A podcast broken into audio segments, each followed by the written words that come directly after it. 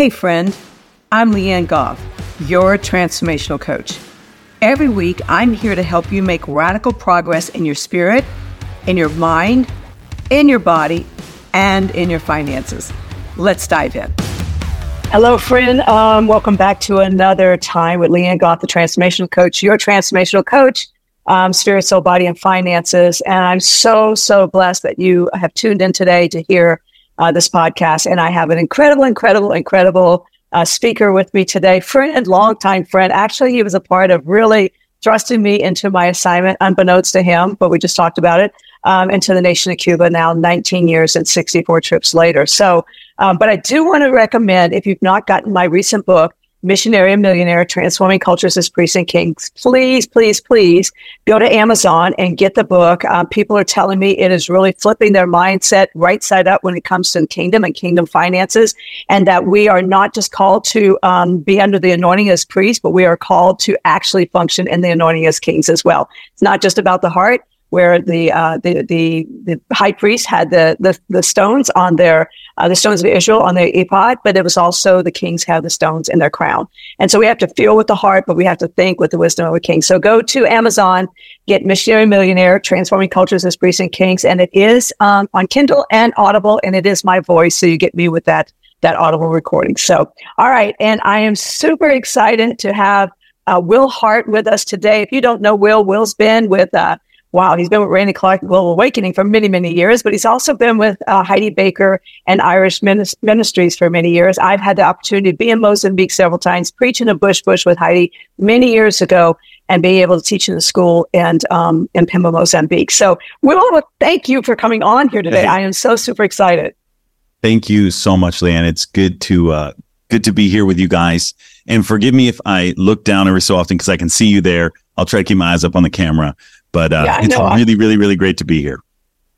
Well, uh, I'm I'm so honored that you would just take a few minutes out of your busy, busy schedule in life to jump in here and to bless our our listeners and our viewers. And I would Will and I were talking about before he got on here. I was scheduled in um, 2006. It was around January, February 2006 to go to Cuba with uh, Global Awakening and I'd already been one time a few months before with another ministry out of Monterrey, Mexico.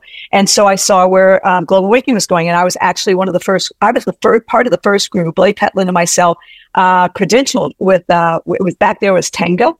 And then they changed it to Anga for, for, for some reasons. And I won't go into that here, uh, but it was a good call. And uh, and so you guys were going to Cuba. I'm like, I'm going to go with Global Awakening to Cuba.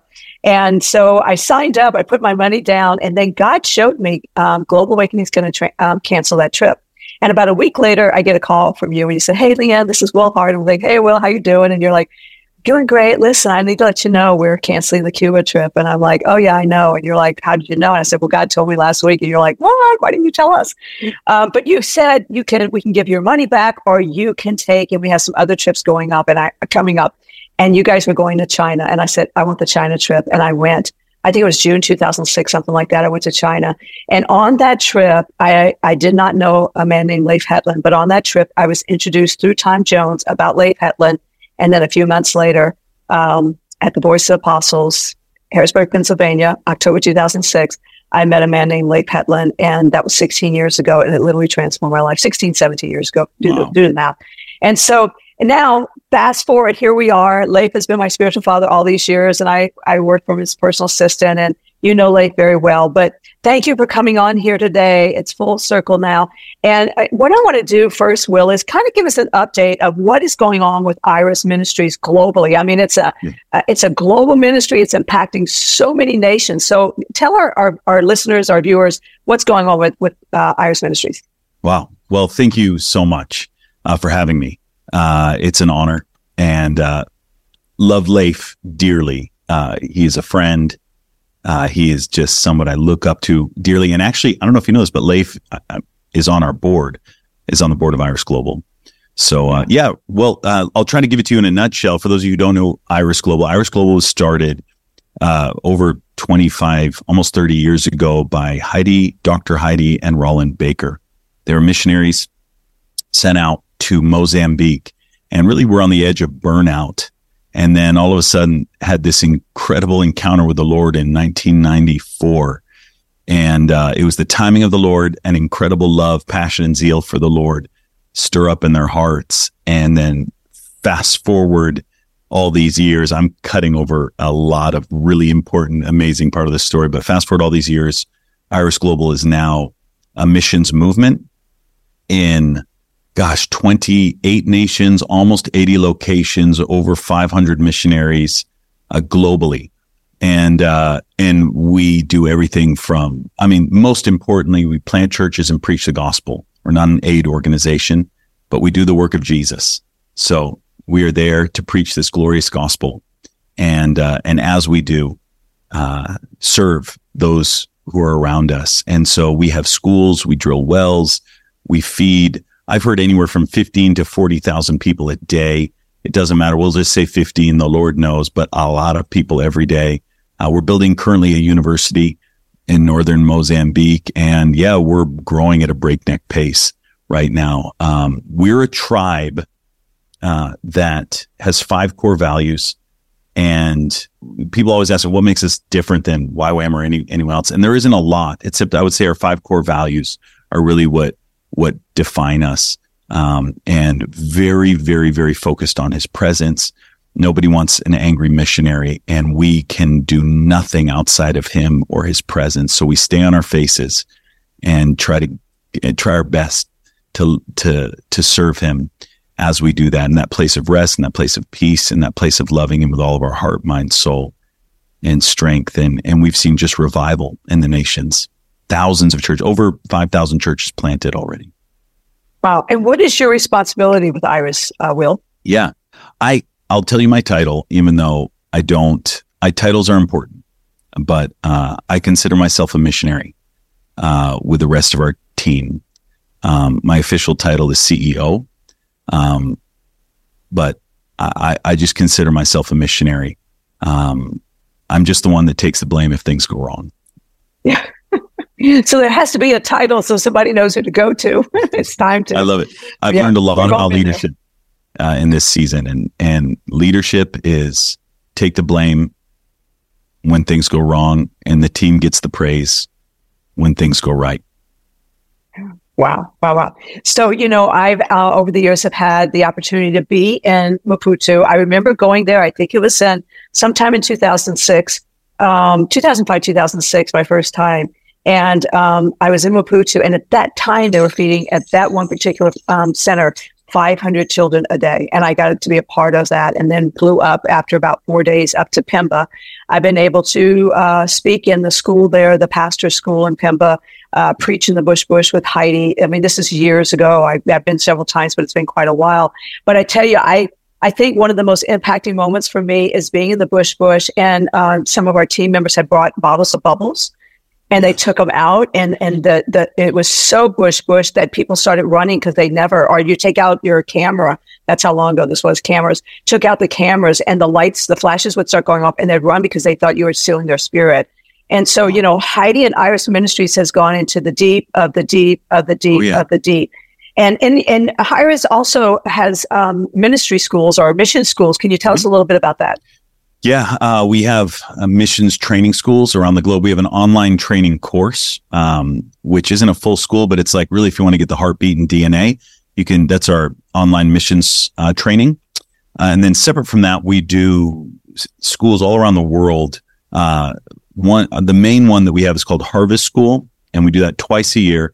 But then all spread out throughout the globe, we have different locations that host schools as well. And really, the heartbeat is get trained on the field amongst the poor, the sick, the needy, and the broken. And so many places get trained in a classroom. Um, we don't believe in that. Uh, yes, you can, but we believe in going and serving the poor, the sick, the needy, and the broken. There isn't a better place to learn how to serve than when you are stretched uh, to your capacity. And we and and we find that God does the most in those places. So we we uh, we have one in Portugal, we have one in Brazil, we have one that's about to start in Nepal, we have one that's about to start in Japan.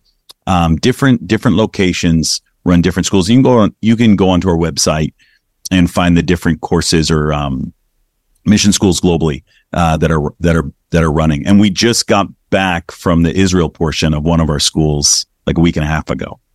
Yeah, we're going to talk about that here in just a moment. And but where do they go? What website, if they're interested in one of the schools, where do they go to? Yeah, irisglobal.org. Um, I R I S G L O B A L dot org.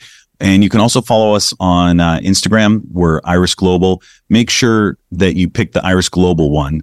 Uh, it's a blue uh, dove, like a blue image with a white dove in there. Why? Because we have like a lot of Iris bases that have their own, and and they there's a lot. You type in Iris, and you'll find a lot. Uh, and you can also follow me, Will Hart Min, at Will Hart Min, M I N H A R T.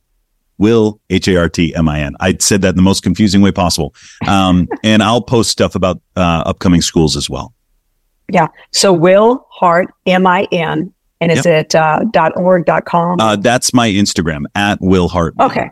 Uh, I okay, don't have a website anymore. I okay. mean, there's one up there, but I haven't looked at it. Yeah. Uh, my whole life is is serving unto Iris. So, yeah, um, yeah, yeah. You can go to Iris, irisglobal.org.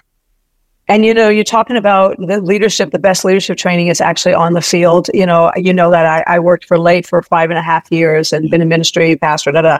And people ask me all the time, "Did you go to Bible school? Did you go to you know um, seminary?" I'm like, "No, I went to training for reigning with a man named Leif, Leif Hetland, and that yeah. was enough."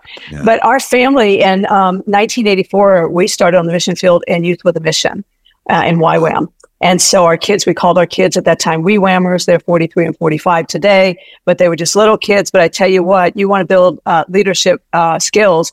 You take a, you, you, you join Iris Ministries or you join Youth with a Mission. And I tell you what, it was on. We were in the war zones of Central America, mm-hmm. held up in the deserts of Mexico with guns. I mean, it was like, it was like really on the field training. And it really, uh, it either, it either woke you or it broke you. So, um, thankfully, I think it uh, it almost broke me sometimes, but it woke me. So, all right. So you just mentioned that uh, you got back from Israel uh, about a week and a half ago. I was following you and Heidi on Instagram, and you were in Israel when the attacks, the bombings started, and all this stuff began to happen. What was it like there, Will? I've seen some of the videos, um, live. What was it like there for you guys during that time? So, um, we had so for harvest school um be, we uh, there's a lot. Okay so our normal school has been in northern mozambique harvest school. We bring people there for training. You said you you had spoken at that as well. So you know we had this school that was running out of northern northern mozambique but about five years ago uh isis basically started coming into northern mozambique killing our pastors killing our leaders and we could no longer hold our school there safely. So so uh, we started hopping the school around different places. Next thing you know, we really felt like the Lord was having us start it in Israel. So we've done a few schools where we start two weeks in Israel and our students get a passion for the land, a passion for walking in the scriptures, right? Like, like put walking where Jesus walked. And really it's like a missing piece. Uh, somebody described Israel to me once as the fifth gospel. And I, I thought it was a great explanation. It's like, wow, it brings wow. such a depth to the word and our walk. And so we've been doing uh, our first two weeks of the school there. So we had uh, a harvest school, which I think had about 56, 60 students. We also had some guests with us as well. So we were a team of about 70 in Israel uh, when things broke out. We had just come down from the Galilee and we were in Jerusalem. And uh, the night before, Surprise Sithole, who's one of our leaders, he's he's an amazing man, an amazing revivalist uh, what I love about Surprise, one of the things that I love about Surprise is that he um, he speaks 14 languages, 12 of which he got supernaturally, right? Wow. And and or maybe it's 15 now because he's learning um, Hebrew. And so he was in Israel separate. We didn't even know this as we were there. So he's in Israel the day before the war broke out. We're together in a prayer room in, Jer- in Jerusalem, and he gets up and he begins to share a word and he and he said the clock the, Israel is the world's clock. He shared this word the day before. Um, Israel is the timeline. And uh, he shared a few other things which I can't share, but some stuff that the Lord had shown him, and and it was it was really powerful. We go to Shabbat dinner at a friend's house. I go to bed uh, at the hotel with where all of our students and all of our team is, and my wife was with me as well because a year ago, two days before we were supposed to go to Israel a year ago, she got diagnosed with cancer. We found out that cancer had come back. So sh- she's now in full remission. So this was like a redemption Yay. trip. Yeah, this is our like wow. redemption trip. Wow. So uh, 9 a.m. I wake up or 8:30 something like that. I wake up to sirens going off. And okay, Leanne, I've been in war zones before. Okay. I've been in the Congo. I've lived in lived in the Congo. I've been in Mozambique during the middle of the war there. I've also been in some other sketchy places, guns pulled on us, knives pulled on us. And when you go in with the foreknowledge that that's what you're going into, there's a certain readiness that you have. But, you know, I'd been, this is my third trip to Israel in 12 months. And, uh, when the sirens were going off, that's the first time I had heard them. And, you know, the first thing that went through my head was, oh, it's, you know, a fire alarm or something like that. And then like off in the distance, you can hear these explosions. And then all of a sudden on our, on our text thread that we had with the school, Hey, this is the, this is the bomb, get to the shelter. And by the time I woke up, cause I'm pretty calm anyway, I'm like, whatever, you know, it sounds like it's in a distance. You know, my wife's a little bit more tense than I am. By the time we actually made it out, there was a guy walking through the office. He's like, it's fine. It's fine. It's fine. So we head down to breakfast and we're sitting there like, that was crazy. What man, I've always heard that this stuff was happening. And then people are on their phones and, and a flood of information is starting to come in. So we're about maybe 20 minutes into breakfast and the, the sirens go off. And this time the sirens were close. And so I'm still kind of like the brave, you know, like whatever, you know, uh, you know, I've been to war zones and I saw it, shifted when I saw like locals that were there running and moms like with their kids, their little children, like running full steam down into a shelter. And so I'm, I'm, you know, I'm doing whatever I can to get everybody in front of me, right? Send my wife in, send the, the women and children down first because it was a set of stairs that went into the first bomb shelter. That, that was right where we were near. And all of a sudden, boom, right over our heads, a massive explosion. And you could feel it. It shook the building. You know, you, you, and all of a sudden this thing becomes real. Not that it wasn't for other people, but just for me, it was like, oh, okay, we're actually in the middle of this. We go into the bomb shelter and we're comforting families and we're comforting kids and I'm trying to comfort my wife and, and we're figuring out and we're on our phones and we're realizing what is actually taking place. So this is a full scale invasion uh, from Gaza. We're, we're in real time. And so because we had all of these people that were coming off of this holiday, you had travelers and visitors from all over the world in the hotel that we were at. So we were about 25 minutes, 30 minutes outside of Jerusalem on a little peninsula, maybe about, I don't remember. I heard it was like a 40 minute drive to Gaza. Uh, not, not far, but it, but Israel is pretty small. So for that whole first day, we're going in and out of the bomb shelter and we do what we do best, right? As a team, we worship, we pray. And, uh, and then for me, I started developing an, et- an, et- an exit strategy in case we needed to get out. And, uh, this went on for the next three days in and out of bomb shelters. Um, the second, uh, do you want me to keep talking or I don't know? Yeah, I, am enthralled. I'm just like, okay. you know, now. So, so the second day, the first day, so war was going around. I mean, it was hitting Gaza. There was missiles everywhere.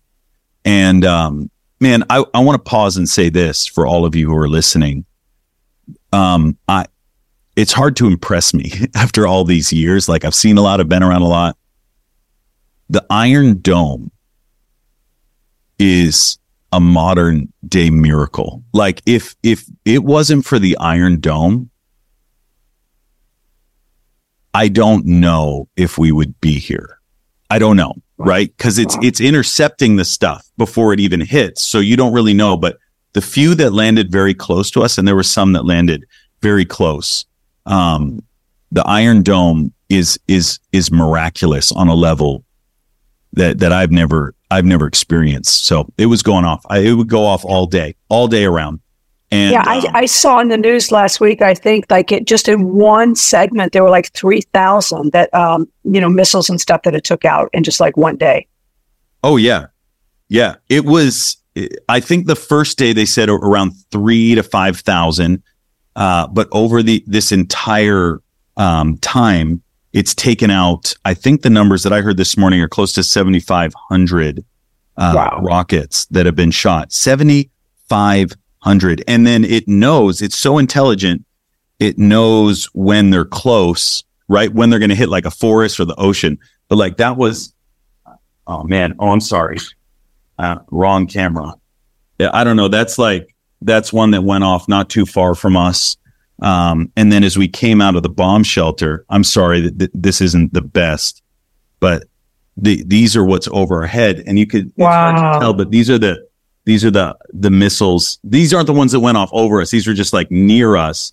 The ones that were over us, we were in the bomb shelter on our way running, so I didn't stop to take pictures. Right. Um, so over the next over the next uh, day, we're pretty much on edge. Trying to the first day, we're trying to just gain gain information. The second day, um, we continue to do school, right? And we meet in the bomb, you know, near the bomb shelters, and we're praying because this this is the deal, Ian. Like,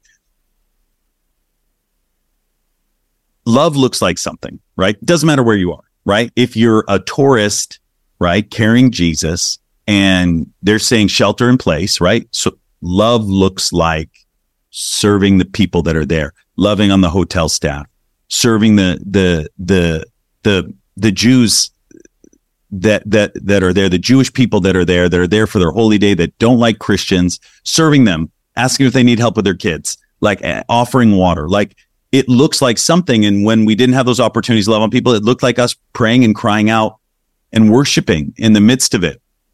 And so that was day two. That's what we did the whole time I'm talking with some team and ga- gaining the best information on if we do need to make a run for the border because we saw that it was ramping up and up and up.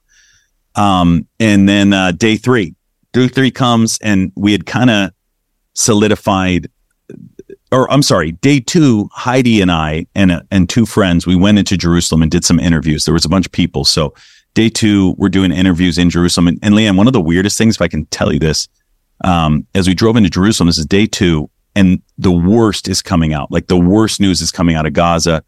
And there's rockets going off all day long. As we're driving into Jerusalem, Jerusalem was really calm.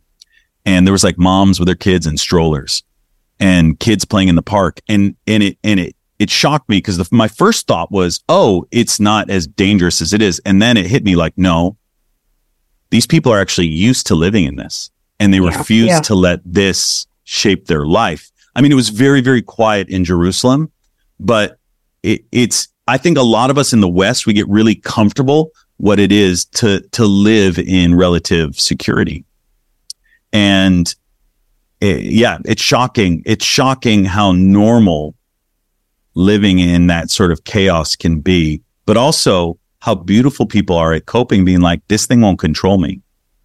Like we're going to mm-hmm. still go out into the park. Yeah, in, in saying that, you know, I, I've noticed over the last couple of weeks a resilience amongst the um, the Jewish people that I'm like, dang man, they have resilience we don't have. Like there was um, a um, uh, what do you call them? It's not the priest. It's the uh, what do you call the um, the rabbis? And yeah. they were interviewing a rabbi about a week and a half ago, and he said we got with other rabbis and we said, okay, Shabbat, we can either just mourn and throw sackcloth and da- uh, dust on us and da da da da, um, or we can dance and we can rejoice. And later on, we'll mourn. And he says, we all decided we're going to rejoice and we're going to yeah. dance. And the miss, this was like a, less than a week into all of this. And I'm like, oh my gosh, these people, like, and you're right. They are used to living and you never know what's going to happen any day. And, and we're not there. And not just in Israel. And this is first of all, Leanne, I, I just want to put this out because I know there's a lot of tension around this discussion, maybe, and I'm sure anything I say or miss say can or will offend somebody. I want to just say, like, I'm not a professional with any of this. I found myself there on my third trip, but, um, so I don't know all the ins and outs. But what I what I will say is this: like, as I have been reading and studying, the Jewish community is incredibly resilient because of what they've faced. I read a book by Dr. Michael Brown called Our Hands Are Stained with Blood. And it was an aspect in all my trips going back and forth. It was an, it was a view on Christians. It was, it was Dr. Michael Brown presenting how most Jews perceive Christians And I had never heard this before because a lot of the anti Semitic rhetoric was actually proposed by the Christian church. Like many of the some of the greatest theologians in Christendom, including Luther, I believe even Calvin, um, they they all had at times very anti-Semitic things in their teaching, and so Christians are not looked at as like oh full of love and we're close. Like Christians are looked at as the ones that propagate anti-Semitism. And, mm-hmm. and, and, and I never understood this. So there's a, this, this whole thing's multifaceted and multi-layered. I don't know why I'm saying, I don't remember why I was saying that, but the point was, um, I'm not a professional, but I'm learning. And I would encourage all of you that are watching this, go on your own journey and learn and don't just listen to all of the garbage that's out there right now. There's so much junk where we're picking sides and, and uh, just learn, try to learn the history, try to study up on, on what's taken place there. And, and so as I go in to, to, to Jerusalem, um, we're we're meeting with people, we're doing some interviews, and we're starting to hear, and I'm starting to see the resilience of what happens when a community gets pushed and pushed and pushed and pushed and pushed for years. What rises up inside of them? It, it, it is very, very, very beautiful. And I think just just to be fair, I think some of the arguments I hear from the other side, the Palestinian side, are the same thing, right? They're pushed and pushed and pushed and pushed, which I don't fully understand it. I'm not a professional. I'm staying my lane but you hear this from both sides this resilience and this also this this this desire to rise up right rise up we're we're not having this anymore and so i'm learning this day two um, day two things calmed down. We didn't have any rockets going off over our heads exactly where we were. They were they were going off all over the place and uh, but not not over our hotel. Um, so day three uh, actually i'm sorry day two i got my wife out. I miraculously found a ticket. It was like four grand. I bought it last minute one way and she was like six hours in the airport, got out. The airport is now overflowing with people. You'd have to go six, seven, eight hours early just to get on a flight. And, and then you didn't even know that your flight was going to get canceled. We had a team of, of 70 that was, had now dwindled down to about 60. Uh, and we're trying to figure out if this thing is going to increase and they're going to keep flooding in. Are we going to have to run for our lives? We're going to have to make a run for the border. And then you know, navigating parents and their kids and phone calls and, and all of this. And there isn't a correct answer. And so love, love for us looked like, like serving, praying and worship. Love for me looked like being a dad with, with knowing that there's 56 kids there, not kids, but you know, students, some more adults, some yeah, yeah. but students and like, man, if that was my kid, how would I want somebody to respond? So sent my wife home and I stayed and we're going to get we're going to get everybody out of this thing and what i learned in the middle of all this was everybody had to play their role right? Everybody had to play their spot. This wasn't a a one person decision and one person you know gets to claim that they that they accomplished this thing. It was hundreds of people literally hundreds of people including our team all thousands including the people that were praying and people reaching out getting connections trying to get the best information. And on day it was the 10th um, we we made an early run for the border, and uh, and late through the day got out. But day three, I remember this, and Leanne, I'm just I'll end with this because I could talk for a long time, and I don't know how much time we have. But day three, um, things were getting worse. You know, it, we saw this wasn't escalating, and I so here was the here was the decision that we had to make. Right? Do we wait and see if we get our flights out? uh, on the 12th, so three days from now, or do we make a run for the border? And it costs us a ton of money to to buy tick all new tickets and bus everybody out, and we could get you know the roads can get shelled as we're driving. We have everybody in a bus, or do we just wait and maybe the, our flights will be there and maybe you know the airport will still be open. And what I loved so beautifully was just knowing that everybody was praying for us, falling on our faces in front of the Lord, leading in worship, leading in service. Man, the Lord just gave us peace. Heidi, myself, the team gave us peace.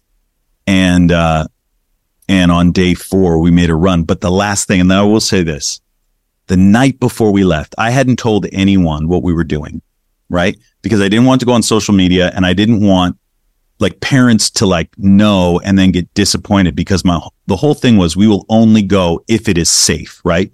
And so so the night the night before it was like 10 30 at night. I'm like, guys, first thing in the morning, we're making a run for the border and we're praying that it's open. But during the day, our team is sitting, they're not sitting around. We're worshiping, we're having meetings, but we go, what can we do? We feel helpless. We know you called us here, God. What can we do? And when Heidi was in Jerusalem, she was on CBN or TBN doing an interview. And earlier that day, one of us said, Hey, maybe we can give blood. We hear that there's a need for blood. One of our tour guides. Wow. So Heidi heard this and Heidi's on CBN and she goes, We're our team's gonna give blood. And we're like, I'm sitting there going, uh, there's a war going on. We want to give blood, but she announces it. We're gonna give blood. And so we go back and I'm like, okay, we are gonna find a way to go give blood. We said it. We want to do it anyway. We said it. So our team loaded up a bus in the middle of a war zone and drove to the Jerusalem hospital and waited in line for like seven, eight, nine hours. And they said, no, you can't. And then someone else by, no, you can't. Someone else come by, you can't. They waited in line. Finally, at the end, somebody said, yep, we'll, we'll let you give blood. And 50, 45 of our team that was able to, the other ones couldn't for some reason or another, gave blood. And this is my third trip to Israel. I saw more open doors. I saw more hearts just bare like, and, and I was, and I, and I was like, man, I read Dr. Brown's book. Our, our hands are stained with blood.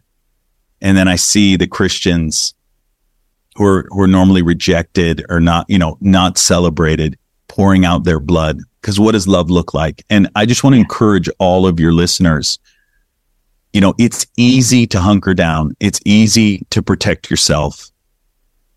But in the midst of the chaos, right? What's your role? What's God calling you to? And what practically does modeling Christ look like? For us, we couldn't do anything more than what, what we were doing. And we could give blood. And that, I don't know who that blood's going to. It doesn't matter. It could be going to Palestinians. It could be going to, to, to the I, IDF. It could be going to a grandmother who's in the hospital already. It doesn't matter. But what I love is that our team was like, we, we love, we love serving. We love Israel. We love what God's doing. And we, we know that God's going to take this and put it to best use. But we saw, I saw border agents as we were crossing the border wearing the We Gave Blood stickers, like our team that, that was able to break down, melt and cry in our arms. I still talk to them. They still text me. Why would wow. you do this? Why would you do this? And we're like, wow. we love, we love you guys. And love looks like something. And we know Christians haven't always, you know, done the best, but, but we're here now. And, and yeah. I just, I just, and then next morning we, we took off and went into the Jordan where some of our good friends have, uh, took care of us, took us in and, and hosted us for a couple days. So everybody got out. Wow.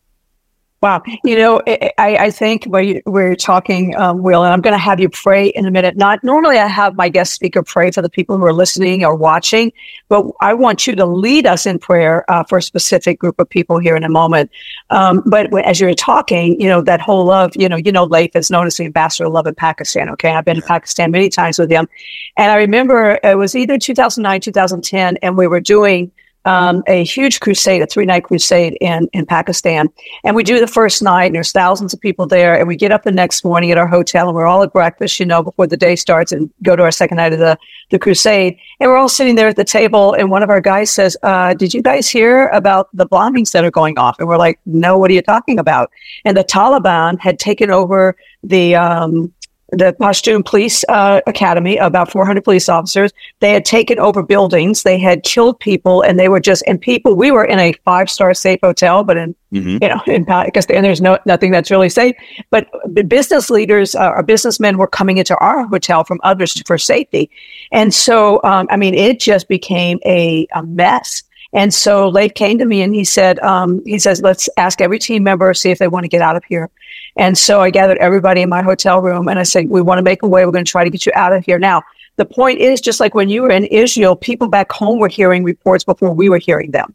And so our families were getting the information before we were getting the information. We were almost getting it secondhand. Yeah. And so I said, the whole team, I said, do you, do, we'll, we'll try our best to get you out of here if you're ready. And we were only halfway through our trip. And all of them said, no, we're staying. No, we're staying. And I remember we went into prayer and we, we went into soaking and you know what soaking is. That's just being still in God's presence. Well, we eventually called it sloking because just because we got so peaceful in God's presence that we fell asleep. We were on the floor. We were just anywhere. We just all fell asleep. And, you know, I thought about that scripture that says, you know, when you can sleep in the midst of a storm, you know, Jesus in the storm, when you can rest in the midst of a storm, and Jesus even slept and he had a pillow under his head, which one of the gospels says, like, that's really knocked out. Okay. But when you can rest in the midst of the storm, you have authority to stand up and call this, uh, the peace to the storm. And so we all stayed. But you know what the beauty was? Is that because we decided to stay, one of the top imams of Pakistan came to Leif and said, I'm going to stay with you in your, your hotel room. I'm going to make sure that you're safe. And he has, because of that moment, even though two nights of crusade was canceled, we couldn't do it. And there was a something out all over the news for us and stuff, especially Leif. But because of that, his favor in the nation went way up. His, the barometer of favor for him just went way, way up because people were like, wow, you'd stay here? Like you're not trying to rush out of here. And so actions speak louder than words. Okay. And those actions of love are profound and they're, they're, they can win the hearts. That was Esther, Daniel, and Joseph because of their actions. They won the hearts of kings, rulers, and Pharaoh, Daniel, three kings. And then they were able to start touching their minds. So, oh my gosh, you've just got me so enthralled in what you're sharing. And what I'd like to do as we conclude here, Will, and thank you so much again. But the who I'd like you to pray for again, we normally are you're praying for the people who are listening, watching, but I want us to take time today, and because this is that you just come out in the very midst of all of this, I want you to lead us, and everybody that's listening, watching, I want you to lead us in praying for the major decision makers in our country, in Israel, the alliance, alliance companies, uh, countries that we're with, and pray that they will have a baptism of wisdom in the midst of all of this and that God's will, God's kingdom will prevail in all of this. So, brother, you just take it and lead us in prayer. We're going to join you in that can prayer. I, can I just share one very, very quick thing? So yeah. I landed from Israel. I had two days at home and then I went to Voice of the Apostles in Virginia. And after, after being there for three days w- with Leif, Leif was there. Um, I went to DC to speak at a church and I ended up with a couple of friends being invited into the Senate. And we got a tour from somebody that works, uh, one of the, one of the head, head policy writers. I'm not going to go into too many detail. And, and so, so it was like Israel, then like revival meetings, and then the government. And I met with, I actually along that route, I met with somebody incredibly high up. I can't go into too many details, but mind bogglingly high up in the government and in somebody that moves and shakes. And here's, as you were sharing, I felt like I want to pray for those spirit filled believers and all of them were spirit filled, like, and they're there.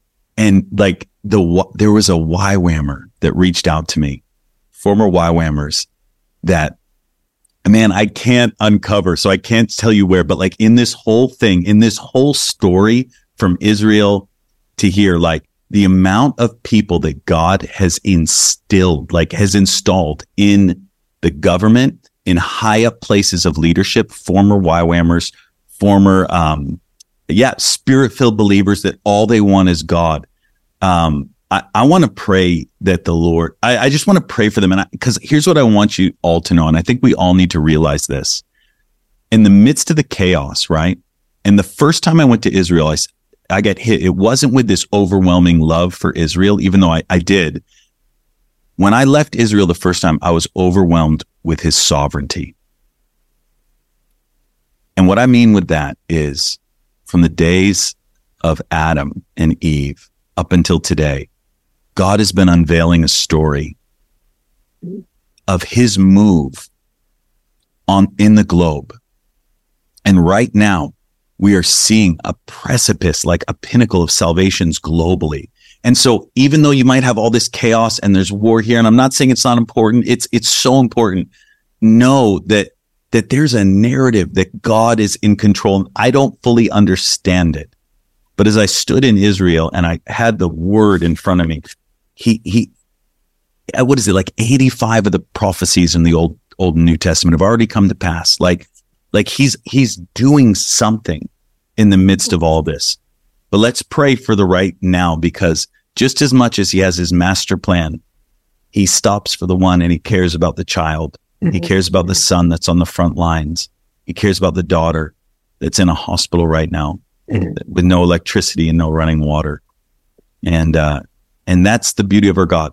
He's big vision and he's individual all at the same time. So Father, in the name of Jesus, Lord, so many might be feeling really overwhelmed right now. And rightfully so. Rightfully so. It looks like everything's chaos. But Jesus, I ask God that you would come and bring your peace, the peace that Leanne was talking about, peace in the middle of the storm, and that you would would speak to the leaders, God, of these nations, of these movements, of of Hamas, Lord, all of them. Just speak to them, Lord. And if you won't speak to the leaders, Lord, speak to the people that are serving. Lord, speak to the people that are giving themselves, Lord. I ask that your voice would come and and shout into each and every one who has ears to hear, God. And I ask that you would move, Lord. That you would move, Lord, as everything is coming together, Lord, even in the next few years, the elections in the states, all of that, Lord. Lord, I ask that you would speak, Lord. We trust you. King Jesus, we trust you, whether we get it or not, understand it or not, we trust you. And Lord, I do pray for those who you have put in place, who you have ordained to put in place, Lord, who you have from the time they were children, raised them up with a skill set and a gift mix. God, I ask you would call them to stand up and cry out for peace and justice to reign. Yeah, in Jesus' mighty, mighty name. And over everyone watching, Lord, I ask that you would, Prince of Peace, walk into their house, walk into their car, walk into their room tonight and meet with them in Jesus' mighty name. Amen. Wow. Wow. Thank you, Will, so much. Oh my gosh, guys, if this has really blessed you, please, please, please share this with a friend, a family member, a neighbor, a coworker. Just get it out there. And um, I tell you what, my life has just been so impacted over the last 30 minutes or so. And so, Will, thank you so, so, so much for jumping in here. Bless you and Musi and Iris and Heidi and Roland and everyone that uh, is on the front lines um, doing what you're doing. Thank and uh, this has just been such an honor. I really appreciate it. So, thank you, friends, for jumping in here. Um, remember, uh, Leanne Goff, the transformational coach, your transformational coach. And uh, until next time, God bless you guys. We'll talk to you soon. Have you received your copy of my book, Missionary and Millionaire Transforming Cultures as Priests and Kings? I wrote this book to help believers, God's sons and daughters, understand that He has given us, as Deuteronomy 8:18 says, the ability to generate wealth so that we can impact and transform cultures, communities, cities, and nations. Jesus was priest and king, and I truly believe God intends for all of us to live out our assignments as priests and kings as well. Grab a copy of my book, Missionary and Millionaire Transforming Cultures as Priests and Kings, at Amazon or at leannegoffministries.org.